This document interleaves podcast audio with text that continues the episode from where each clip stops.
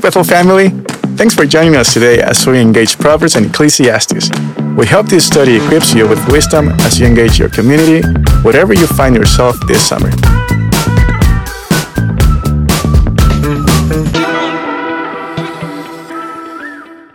Hey there, my name is Deja Hayes, and today we're diving into Proverbs chapter 5.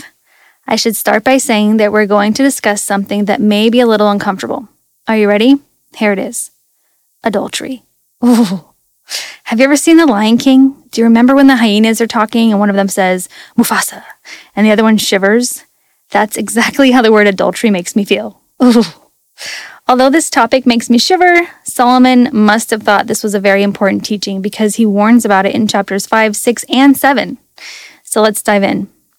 After reading and studying this chapter, I've broken it into three main ideas. The first being Solomon's call to the seriousness of adultery and how important it is to understand and heed his warnings. In verses 1 and 2, he says, My son, pay attention to my wisdom, lend your ear to my understanding, that you may preserve discretion and your lips may keep knowledge.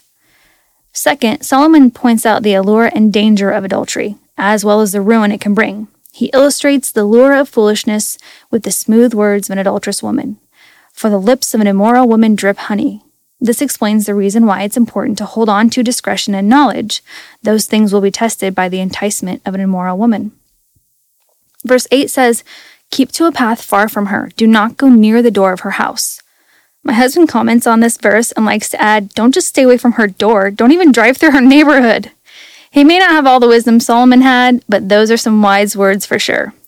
Solomon didn't advise his son to stay in the immoral woman's presence and test his ability to resist her seductions, but instead said that the best defense was distance. The longer one stays in the presence of such enticement to evil, the worse the danger becomes. The Apostle Paul would later write in 2 Timothy Flee the, de- the evil desires of youth and pursue righteousness, faith, love, and peace. Relating that to today, we must put away the pornography and enticements common to our day and work for a mindset on things above. Finally, the third part I've broken this chapter into can best be described in one word rescue. Besides fleeing from the temptation in the first place, how do we get rescued from this type of foolishness? The Jesus Bible points us to the cross when its commentary on this chapter says there is both a vertical means of rescue and a horizontal means. Vertically, a person can be rescued by having a personal relationship with wisdom, who is Jesus Christ. Horizontally, a person can be rescued by having an intimate relationship with their spouse. In the message version of verses 19 and 20, Solomon goes on to say, Enjoy the wife you married as a young man, lovely, lovely as an angel, beautiful as a rose. Don't ever quit taking delight in her body. Never take her love for granted. Why would you trade enduring intimacy for cheap thrills? Solomon reminded his son that God had provided his wife for his sexual needs. Instead of neglecting what God had given, he should renew his gratitude and focus upon what God has blessed. The exhortation to enjoy the wife you married as a young man means that there's an element of choice involved.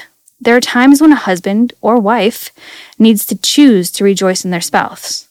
Our affections are much more affected by where we choose to focus them.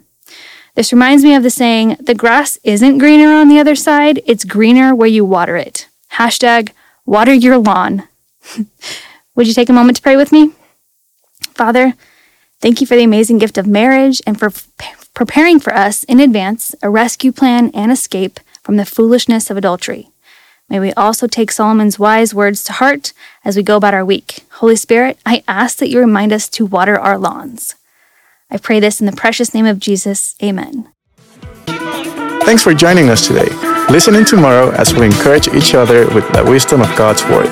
If you haven't already subscribed, please do so because we would love to continue to dive into God's Word with you. We would also like the chance to connect further with you. If you go to bethel.ch, you will find all sorts of ways to serve, worship, and learn together. Finally, please consider sharing this podcast with your friends by word of mouth or in social media. Thanks, family. God bless you. Gracias y que Dios te bendiga.